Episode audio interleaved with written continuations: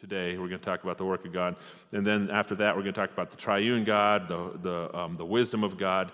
And then we'll move into the doctrine of Jesus. And then you'll see all the descriptions there. And then we'll do the doctrine of the Holy Spirit. And uh, which is the Trinity, the Father, the Son, and the Holy Spirit. And so we'll see um, us connecting, connecting those three. And then we'll do the doctrine of the Word of God, what the Bible is um, what the Bible is out, and we'll talk about the nature um, of the Word, the purpose of the Word um, in those things as we're breaking as we're breaking things up. But if you look at the work of God, is what we're talking about today. We have God created the world and God sustains the world is what we'll talk about today. And then next week we're going to talk about God's providential will in the world and God's position in redemption to the world. So again, you definitely want to come. Um, you know, it's, we will get into things pretty deep in regards to providence. And, um, and when we do get into things, you know, deep, you know, more thick in regards to how God functions, we can touch the surface, and not, a lot of that we can't even understand. But we do want to understand bits of it, pieces of it, so we can understand God more and more and how He functions. Uh, so we'll be, we'll be working through that. So this morning we're going to talk about the doctrine of God, and this will be the work of God, is what we'll be going through. Uh, God created the spiritual universe. That is a work that He has done. It says, In the beginning, God prepared, formed, fashioned, and then what? Created the heavens of the earth. That's what created means. Prepared, formed, fashioned, created the heavens in the earth. And when you look at the creation that took place, what did he create it with? What did he create it with? He created it with his voice. It says, God said, Let there be light. And guess what happened? There all of a sudden was. God said, Let there be a firmament in the midst of the waters. And all of a sudden there was. So he's using his voice to give the credit to creation, which is something that you want to think about because it's going to carry all the way through the entire Bible that when he created something and put something together, he did not use his hands. What did he use? He used his what? Voice. If you look at the most powerful thing in the universe, the world, God has directed it to, to, his voice, literally speaking things into being. And when he speaks things into being, all of a sudden that they were made, they were created. And Scripture does not want to uh, deny that whatsoever, but to show the power of God's voice. And when you start looking at, at um, um, Scripture, it unfolds that God puts a lot of weight in His voice. Why? Because He's going to give us a Bible, which is what? The written Word of God. And it is going to carry the same power to do a transforming work that is literally inside of you, making you a new creation, a new creature. It's from His, his voice. His voice is getting the weight of creation that is there. Psalms 33 6 says, By the word of the Lord the heavens were made, and by the breath of his mouth all their hosts. Now, when I talk about heavens, and when we go through the doctrine of heaven and doctrine of hell, which we'll do in about three years, maybe I don't know how long it's going to take, but we're going to really dig into heaven, really dig into um, eh, dig into hell, and try to understand that. But when you look at the doctrine of heaven, because it says the heavens were made by the breath of his mouth. It's, heavens is plural that is explaining. When he's talking about heavens, is that heavens is plural. Did you know there's three different heavens?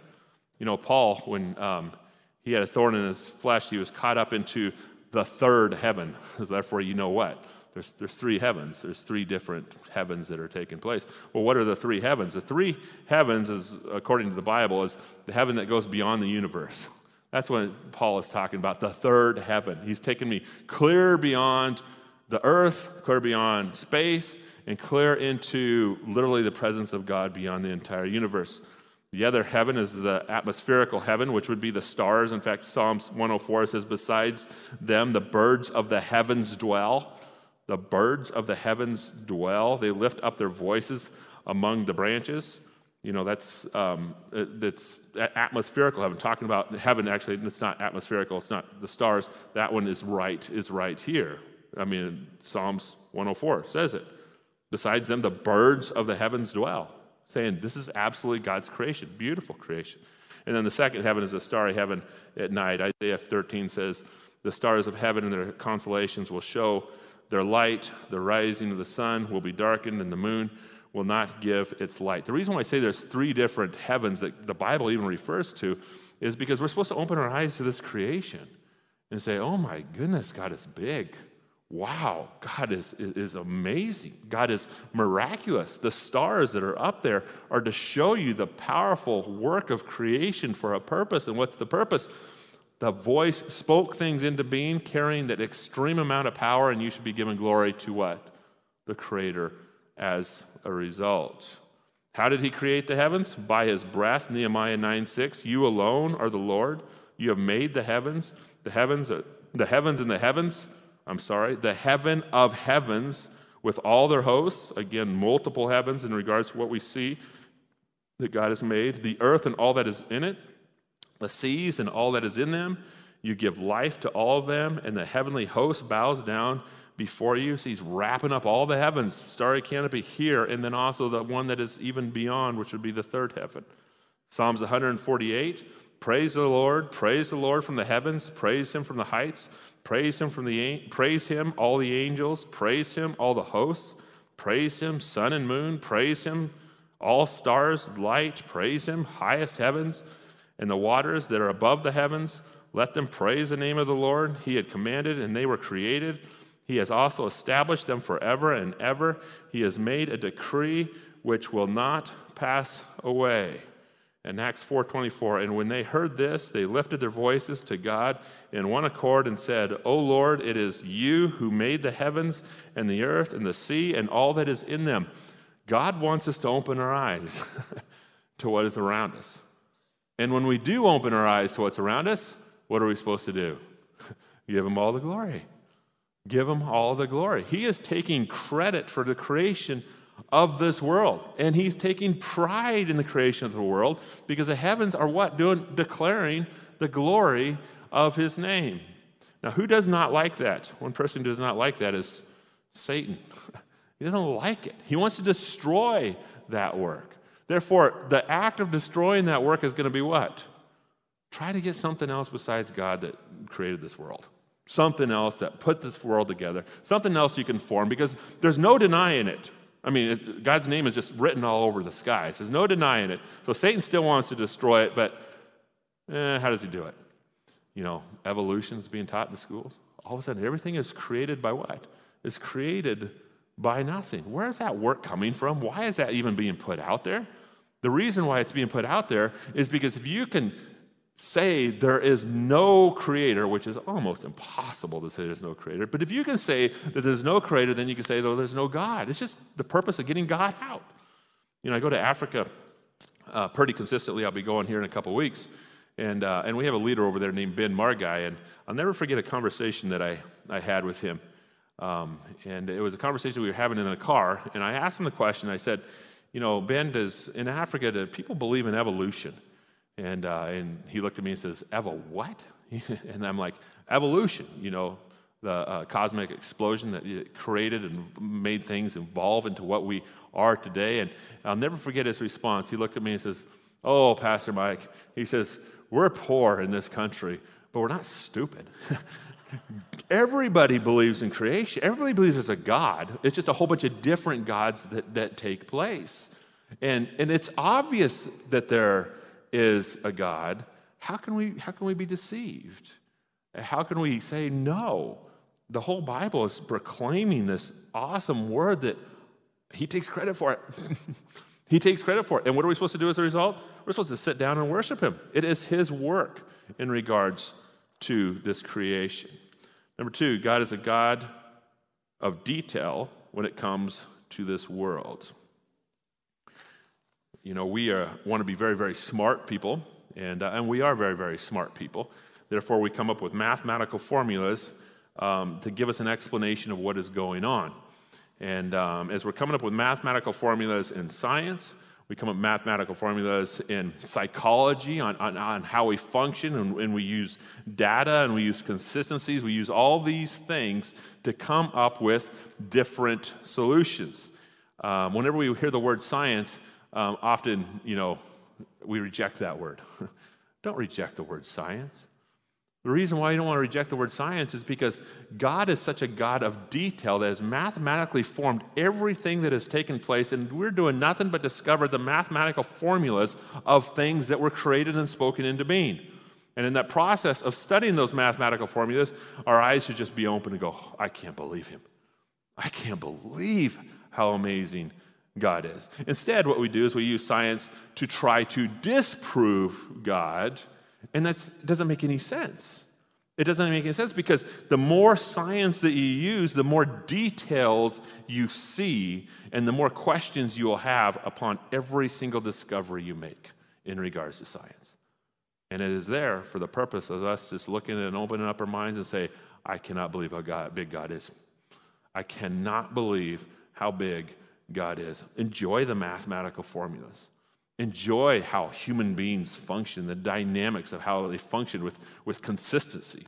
I mean, I struggle with that as well, thinking, okay, I'm talking to, say, 700 people on a weekend, and as I'm talking to 700 to 1,000 people as it goes onto the internet, as I'm talking to all these people, can I talk about one subject that we can all relate to? well, when you open up the Bible, yes, you can.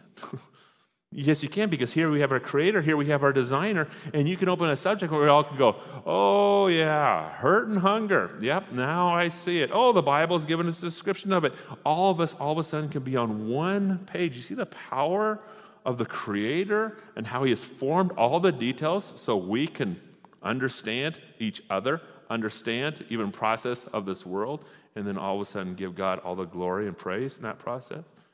Isaiah 40, 12 says, God has measured the waters in the hollow of his hands and marked off the heavens with a span and calculated the dust and calculated the dust and calculated the dust. God, why do you care? no, I'm going to calculate the dust. I mean, we should open up the Bible and go, I can't believe him.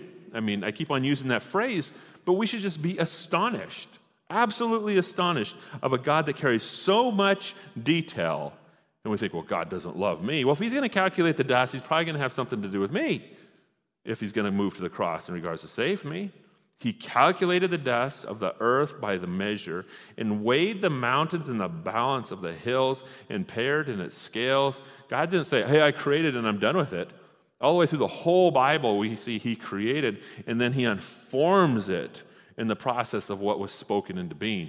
And we should be astonished Isaiah 40, 26. Lift up your eyes on high and see who has created these stars, the one who leads forth the host by number.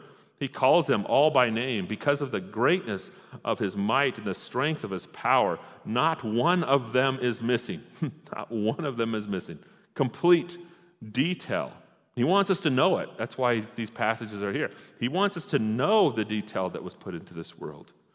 Job 38, 1 through 7. When you look at this, where were you? He's talking to Job, given the whole story, is that Job is feeling pity for himself because he thinks God is not around, because God has not given him an answer of why he's suffering. So here's the response Where were you when God laid the foundations of the earth? Tell me if you have understanding who God set the measurements, since you know, or who, which means God, stretched in line with it on what is the basis of you sunk? On who, which is God, laid the foundations. So if you walk through this, you have God laid the foundations, God set the measurements, God stretched it on a line. He's explaining, You didn't do it, I'm the one that does it. On where the base is sunk or who, God laid the cornerstone. Have you ever in your life commanded the morning, meaning God has commanded the morning, and caused the dawn to know its place? Have you entered the springs of the sea, meaning God has entered the springs of the sea and walked in the recesses of the deep? Have you entered the storehouse of the snow, means God has entered the storehouse of the snow? Or have you seen the storehouse of hell, means God has seen the storehouse of hell? They just open up your minds to say how big He is. Matthew 10 says this, but the very hairs of your head are numbered. You know, I look at my hairs on my head, I think, oh, that's no big deal compared to stars. But God wants to know that, yeah, I, I, have them all numbered, I have them all calculated. Oh, by the way, I have your hairs on your head calculated. And what's one thing that so many Christians say nowadays is, God doesn't really care about me. this would not be happening if God really cared about me. And He's saying, open up your mind, open up your heart to understand what I'm trying to disclose here. is I'm big and I'm calculated and I know everything that is taking place. Number three, God started time at creation. This is a controversial, um, and it, I don't think it should be controversial, but some people might believe it. Um, that the world was not created in seven days, meaning that there is a 24 hour days. I will tell you where I stand is I believe that the world was created in seven days, meaning 24 hours days. And, uh, and then on the seventh day, he rested. It came from the going up and the sun going down. That classifies um, a day. So as soon as you got the days that were then put in place, that is when time has now started. So when we look at God, you know, God always was. Well, we can't conceive that. We just we just can't conceive that. The reason why we can't conceive it is because time started at creation, and everything we see has been created. And since everything we see has been created, we can't conceive eternity. But look at this time of how this thing functions as seven days um, has started. Um, it's built a calendar. Um, how, how did it build a calendar? We work off a calendar of what? 24 hours a day, which is a seven day week, which then moves into what? A 12 day month. Well, where do we get the 12 day month? You know, the first calendar was in 400 uh, 4,241 BC, and it was built um, by the Egyptians that were living by the Nile River, knowing that sometime during the process the river floods and sometimes it does not flood. And the river was a river of life because they brought agriculture to it. So he says, well, we need to figure out when it floods. We need to figure out when it does not flood. So let's, let's, let's try to find something that we can calculate what is going on so we can be exact in regards to how things are functioning. So what do they do? They went to the moon and they says, okay, we see this moon that is bright every single every single month. And so let's start calculating the moon. In fact, if you if you um, look what the word moon means, it means to measure time. That's what the word moon means. Okay, so we're going to use this, this thing that's in the sky, and we're going to measure time, and we're going to try to calculate one 24 hour day, two 24 hour day, three 24 hour day, so we can watch the river when it's flooding, when it is not, because obviously something's going on with these called seasons. And they put the calendar together to work perfectly, and they ended up saying, okay, now it's one year, okay?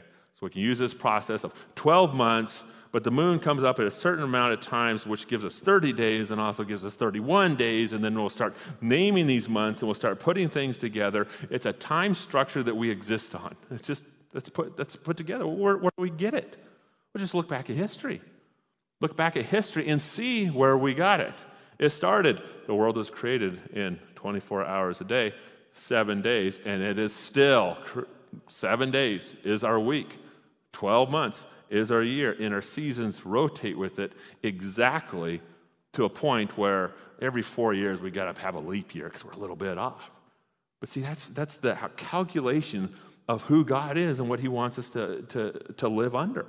He put it together, and as He put it together, our minds start to put it on paper and say, let's function in this regard. It is absolutely phenomenal. Evolution doesn't respond to that. It's like, what? Time? Oh, no, we're not talking. We're talking about science creating all that took place in explosion. We're not talking about time. Oh, we're not going to talk about emotions. We're not going to talk about mor- morals. Well, everything is lost without Scripture. Everything is lost without Scripture because it's created to be lost in regards to Scripture not being the central piece of it. Exodus 20:11 says, "For in six days the Lord made the heavens and the earth, the sea and all that was in them." And rested on the seventh day. Therefore, the Lord blessed the Sabbath day and made it holy. If you believe that the first day was not a 24 hour day, that God did not create the world in 24 hours, we, we move towards that because we want to fit evolution in a little bit just to make sure that it expands. That's, that's not the case. I believe it's not the case. He could have created an whole earth just to make the statement, but in that process, time was then put into place and when we look at this world today, everybody will tell you that mm, about 7,000 years, you know, um, trees can live. You know, the trees are actually marked after, after the flood. In 4,000 years, they can live. You know, this is, they're about that much old. You know, those, those things can be, can be brought up. Exodus 20, 11 says, for six days, oh, I already read that. Wayne and Grudem says this When God created the universe, he also created time.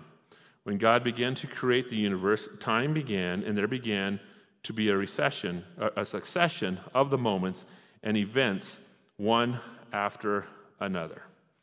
Job 36, 26 says, Behold, God is exalted, and we do not know him. I'm sorry, and we do not know him. The number of our years is unsearchable. God is exalted, and we do not know him. The number of years is unsearchable. Well, I don't, it looks like a typo, but it's, I'm looking at what? We do not know him. The number of his years is unsearchable.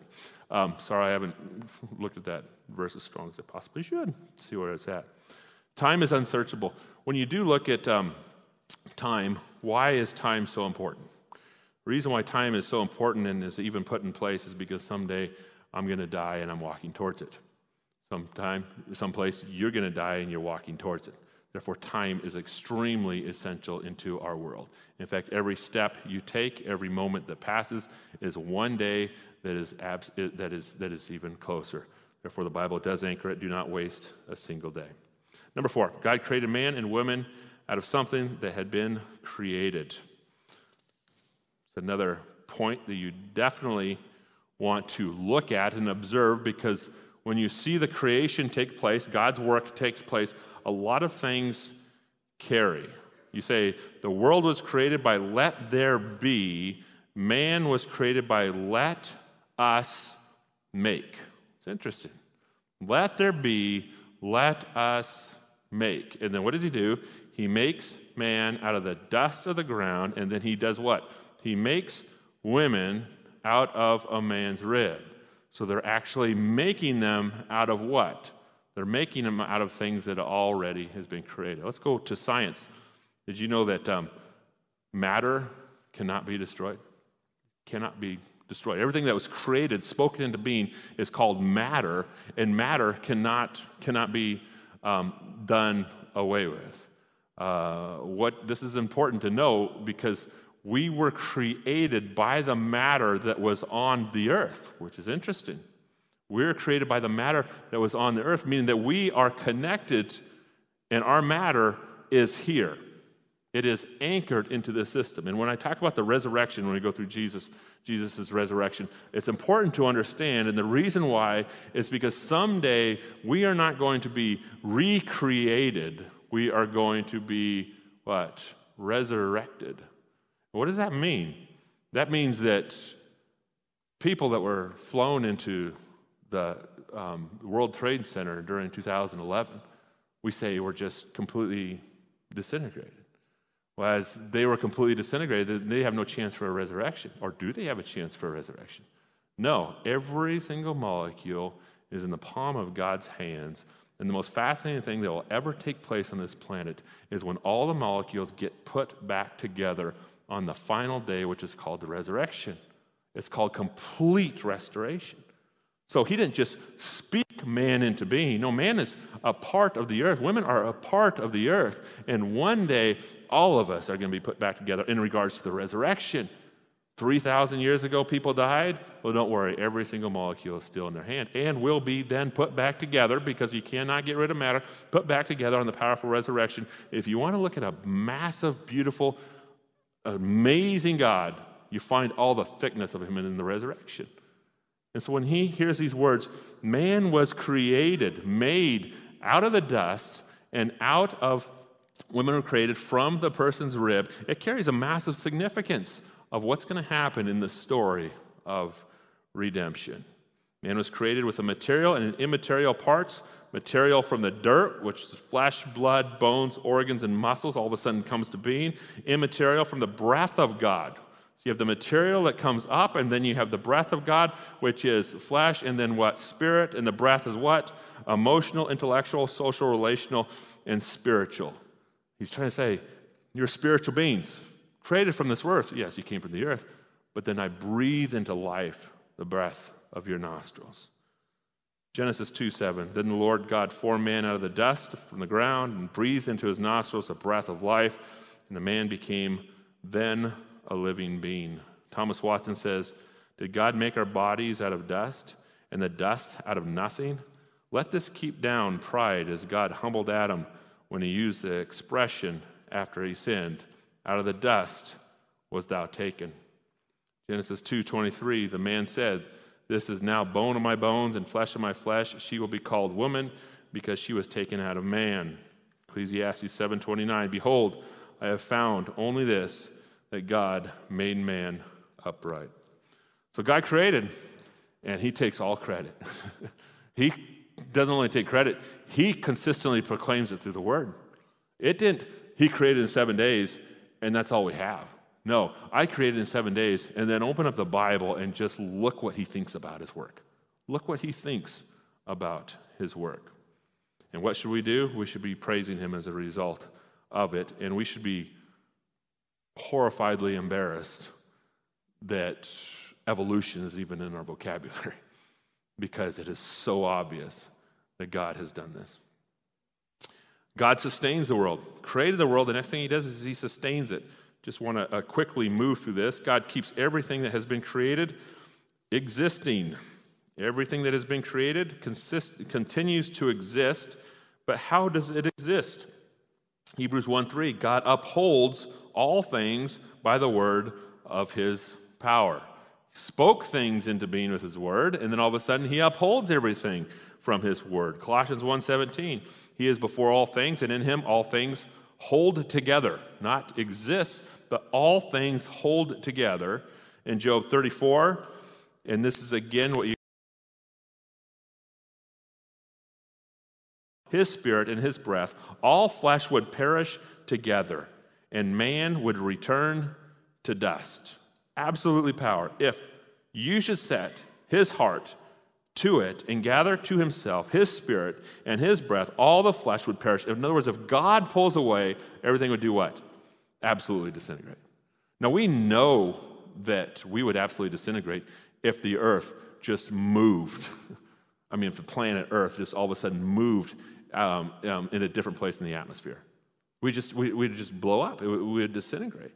But why are we there in that exact location? Well, God says, you know, I'm just going to step back, He's going to literally say, You guys are gone. You are absolutely gone. And you should understand that. That's what he's trying to say. You should understand that. And then Job 39, do you know means, what, what that means is, um, I did it, is when he says, do you know? It means God knows the time of the mountain goats. It means God observes the caving of the deer. It means God counts the months they fulfill. It means God knows the time that they give birth. God sent out of the wild donkey free. God loosed the bonds of the swift donkey. The wild ox consent to serve you. God knows. God binds the ox in the furrow of his ropes, in the harrow of the valleys after you. Will you trust him because of his strength and his great and leave you to labor? Do you, meaning God, will give you his might. God clothes his neck with a mane, the horse with a mane. God makes him leap like a locust. God understands that he uh, understands that the hawk soars, stretching his wings toward the south. It is God's command that the eagle mounts upon up and makes his nest on high. God's not, he doesn't just drop us. He has not dropped us. He, he, he, he's ruling us. He's ruling creation that is taking place. He's not absent from it. Absolutely not absent from it. Job 26, God wraps up the heavens and his clouds, and the clouds did not burst underneath them. Scientifically, we could say this is absolutely amazing because water weighs what? Eight pounds per gallon. It's amazing. Think of all the rain that it comes down and the weight that has taken place.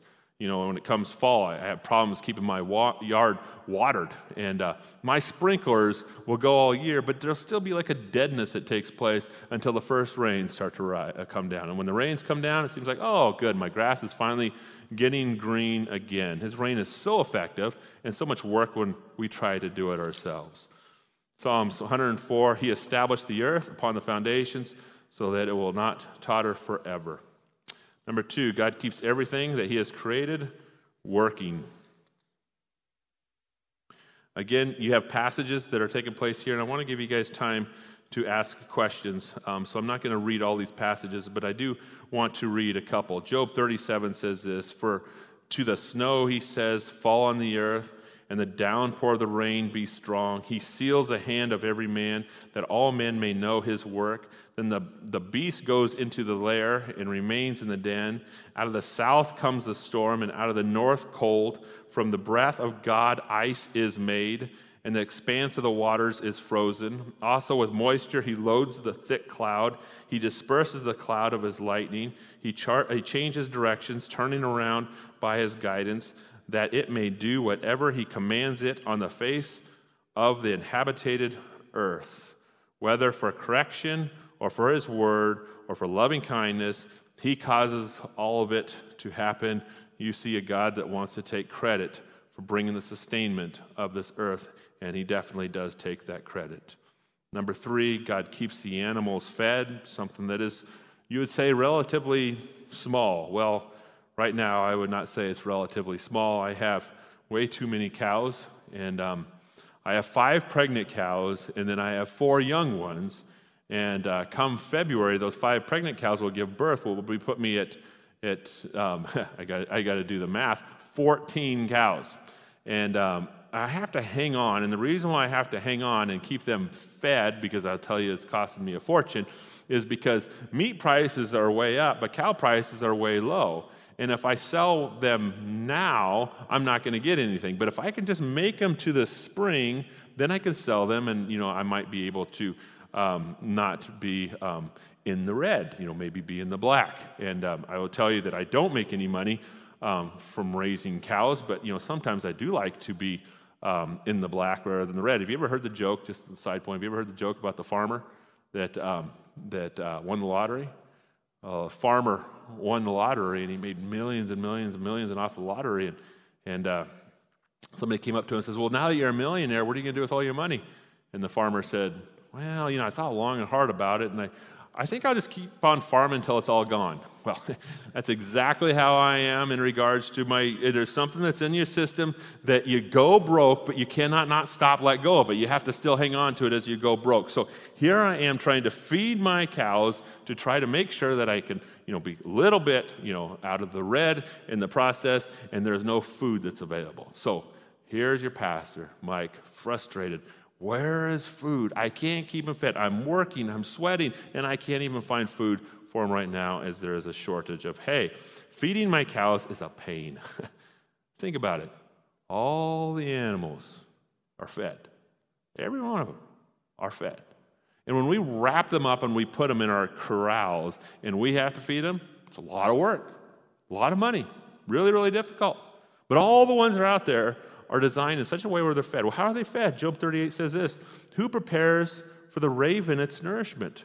When its young cry to God and wander about without food. God wants to say, you know, I just make sure everybody's fed. I know, Mike, you can't do it very well, uh, but I do it really well. Psalms 104 He causes the grass to grow for the cattle, the high mountains are for the wild goats, the cliffs are a refuge for the shephanim. And the young lions roar after their prey and seek their food where? From God. God just want to say, you know, I, I, am involved in this earth. I didn't just drop you, create you, and walk you away. I'm even feeding all the animals. Psalms 104 He sends forth springs in the valley. They flow between the mountains. They give drink to every beast of the field. The wild donkeys quench their thirst. Besides them, the birds of the heavens dwell. They lift up their voices among the branches and you have verse after verse after verse of how things are fed. Matthew 6, uh, last one. Look at the birds of the air. They do not sow, nor reap, nor gather into the barns, and yet your heavenly Father does what?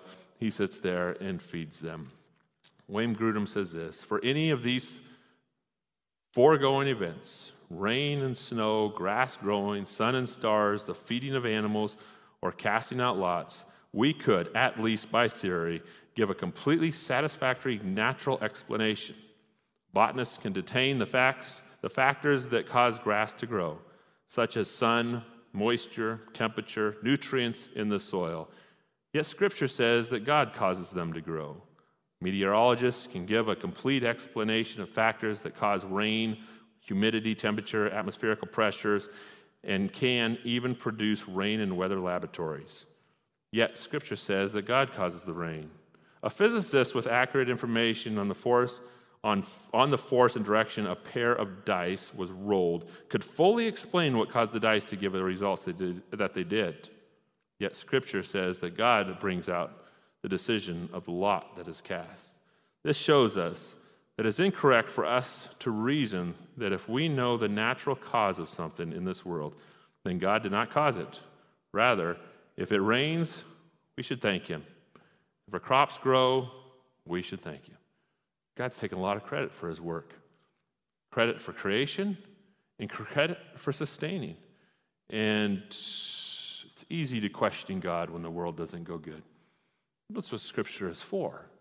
Scripture says, oh my goodness, the world's not going good right now, but it's not out of God's control. It's not out of God's control. He created, and He hasn't created and left it up into our hands. He created, and then He does what? He sustains. I want to open it up for questions, and as I open up for questions, we can ask these questions. Oh, do you know what? Rich isn't here this morning. Did he get somebody to run a mic around? Who wants to run a mic around? All right. Thank you, thank you, thank you. It looks like, yeah, James, we can come up and grab a microphone here.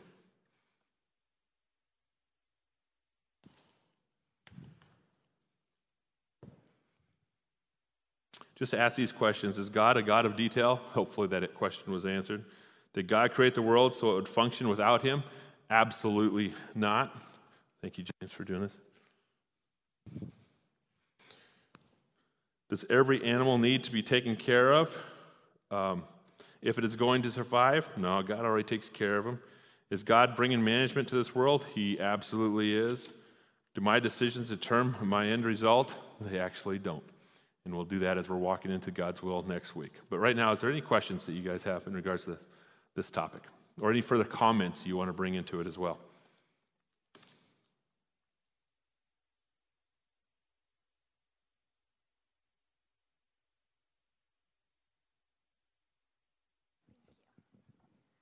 Okay, so I'm going to try to phrase this correctly. But so we're talking about God and the rain and how that's from Him and that's, you know, it's kind of a blessing and everyone needs it. And we see in the Bible times where He holds the rain back and there's famine and it's usually because of sin. And this is Old Testament, right?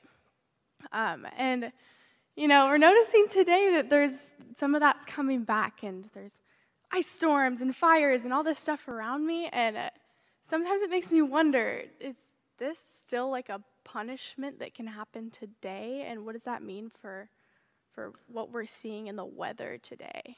Uh, great, great question. Um, I would say that um, it's not. Um, there's punishment that takes place in regards um, in regards to sin, and you see that as taking place in the Old Testament, and you see it with with the weather that is is taking place. But I look at it a little bit different. I, I look at it in a sense of um, it opens our eyes. It should open our eyes. You know, whatever God does, when we see Scripture and see His strength, our eyes should be literally open to say, "What is going on?" And what's interesting is that when we open our eyes, God is then automatically, forcefully dropped out of the subject global warming. You know, all of a sudden, the weather is not good. Okay, you instantly got to pull God completely out of the subject because God does not sustain. I mean, in, in humans' minds, He does not sustain, He does not give, and it works very, very contrary to Scripture. So I'd say Christians, when they look at that, not to look at it as this punishment that is coming down, but look at it in a sense of maybe I should open my eyes to see what has taken place because what's going to happen in the end times is that we're going to have birth pains, earthquakes, and hurricanes, and all those things. You, and we're going to talk about this in Providence. Our eyes should then be open.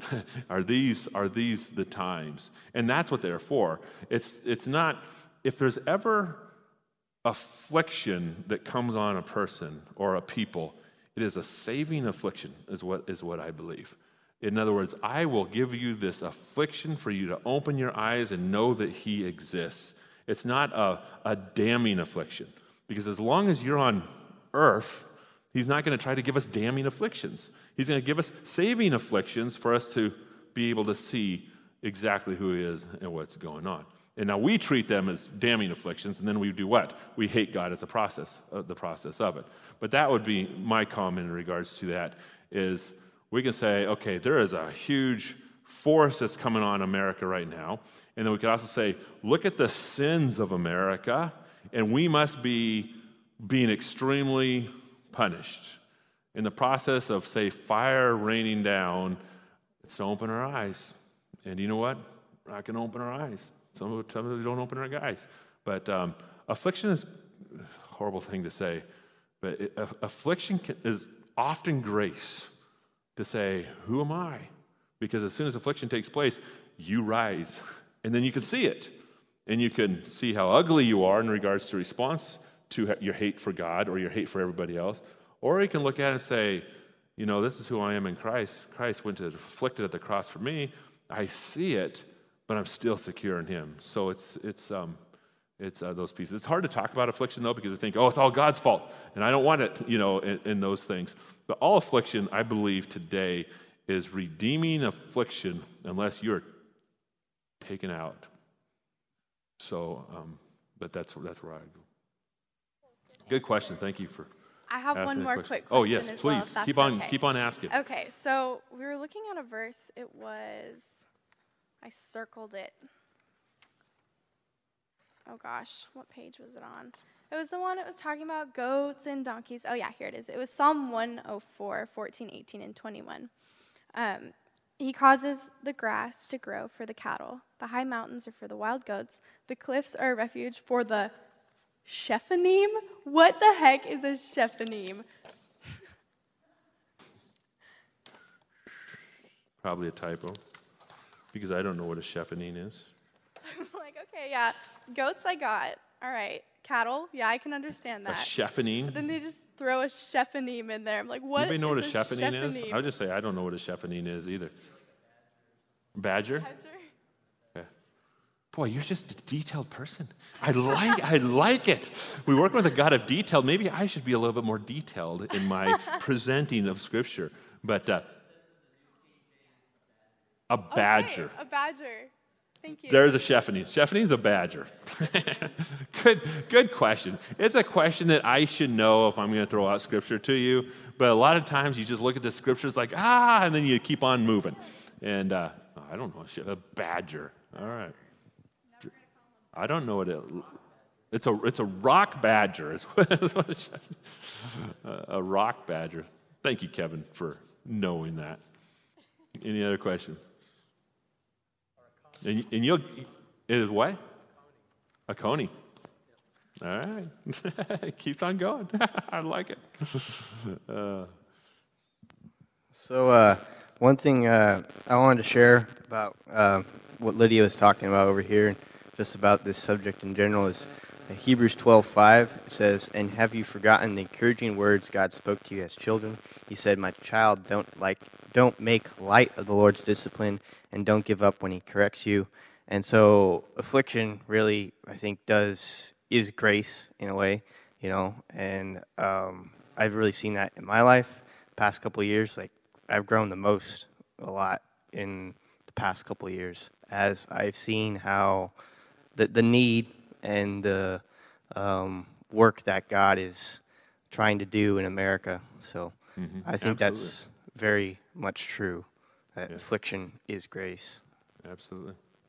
And if you look at, if you work at the Psalms, Martin Luther uh, said the words that I never understood the Psalms until I suffered, and then I could taste the Psalms. And, um, and we don't like it. We hate it. We despise it. And I don't want to say, you know, God is giving you your suffering because every one of us is, is just weighted down with horrificness of amount of suffering that has taken place. But definitely use it and don't I'd agree. Accuse God with it. It's going to be open up our eyes to say, well, damnation actually should be mine, and I don't have it. Therefore, because of the blood of Jesus Christ, therefore, this thing that has taken place is something that I can open my eyes and actually give praise to God who saved me, even in spite of what is happening right here now in regards to the suffering. Hard topics when we start talking about suffering and we're going to start talking about providence and you know we'll go through the rules again the four d's you know. But uh, um, hard hard topics as we're trying to understand god. But i'll tell you that understanding god should do nothing but give us give us peace give us give us rest give us strength give us everything we need as a human being to be a rock in this world that is desperately needed Bruce? And repentance. Absolutely. And repentance. When we see ourselves, that's when we should be repentant. In fact, um, I just you know go a little bit off my my sermon in the sense that when you get close to your mate, all of a sudden you see yourself.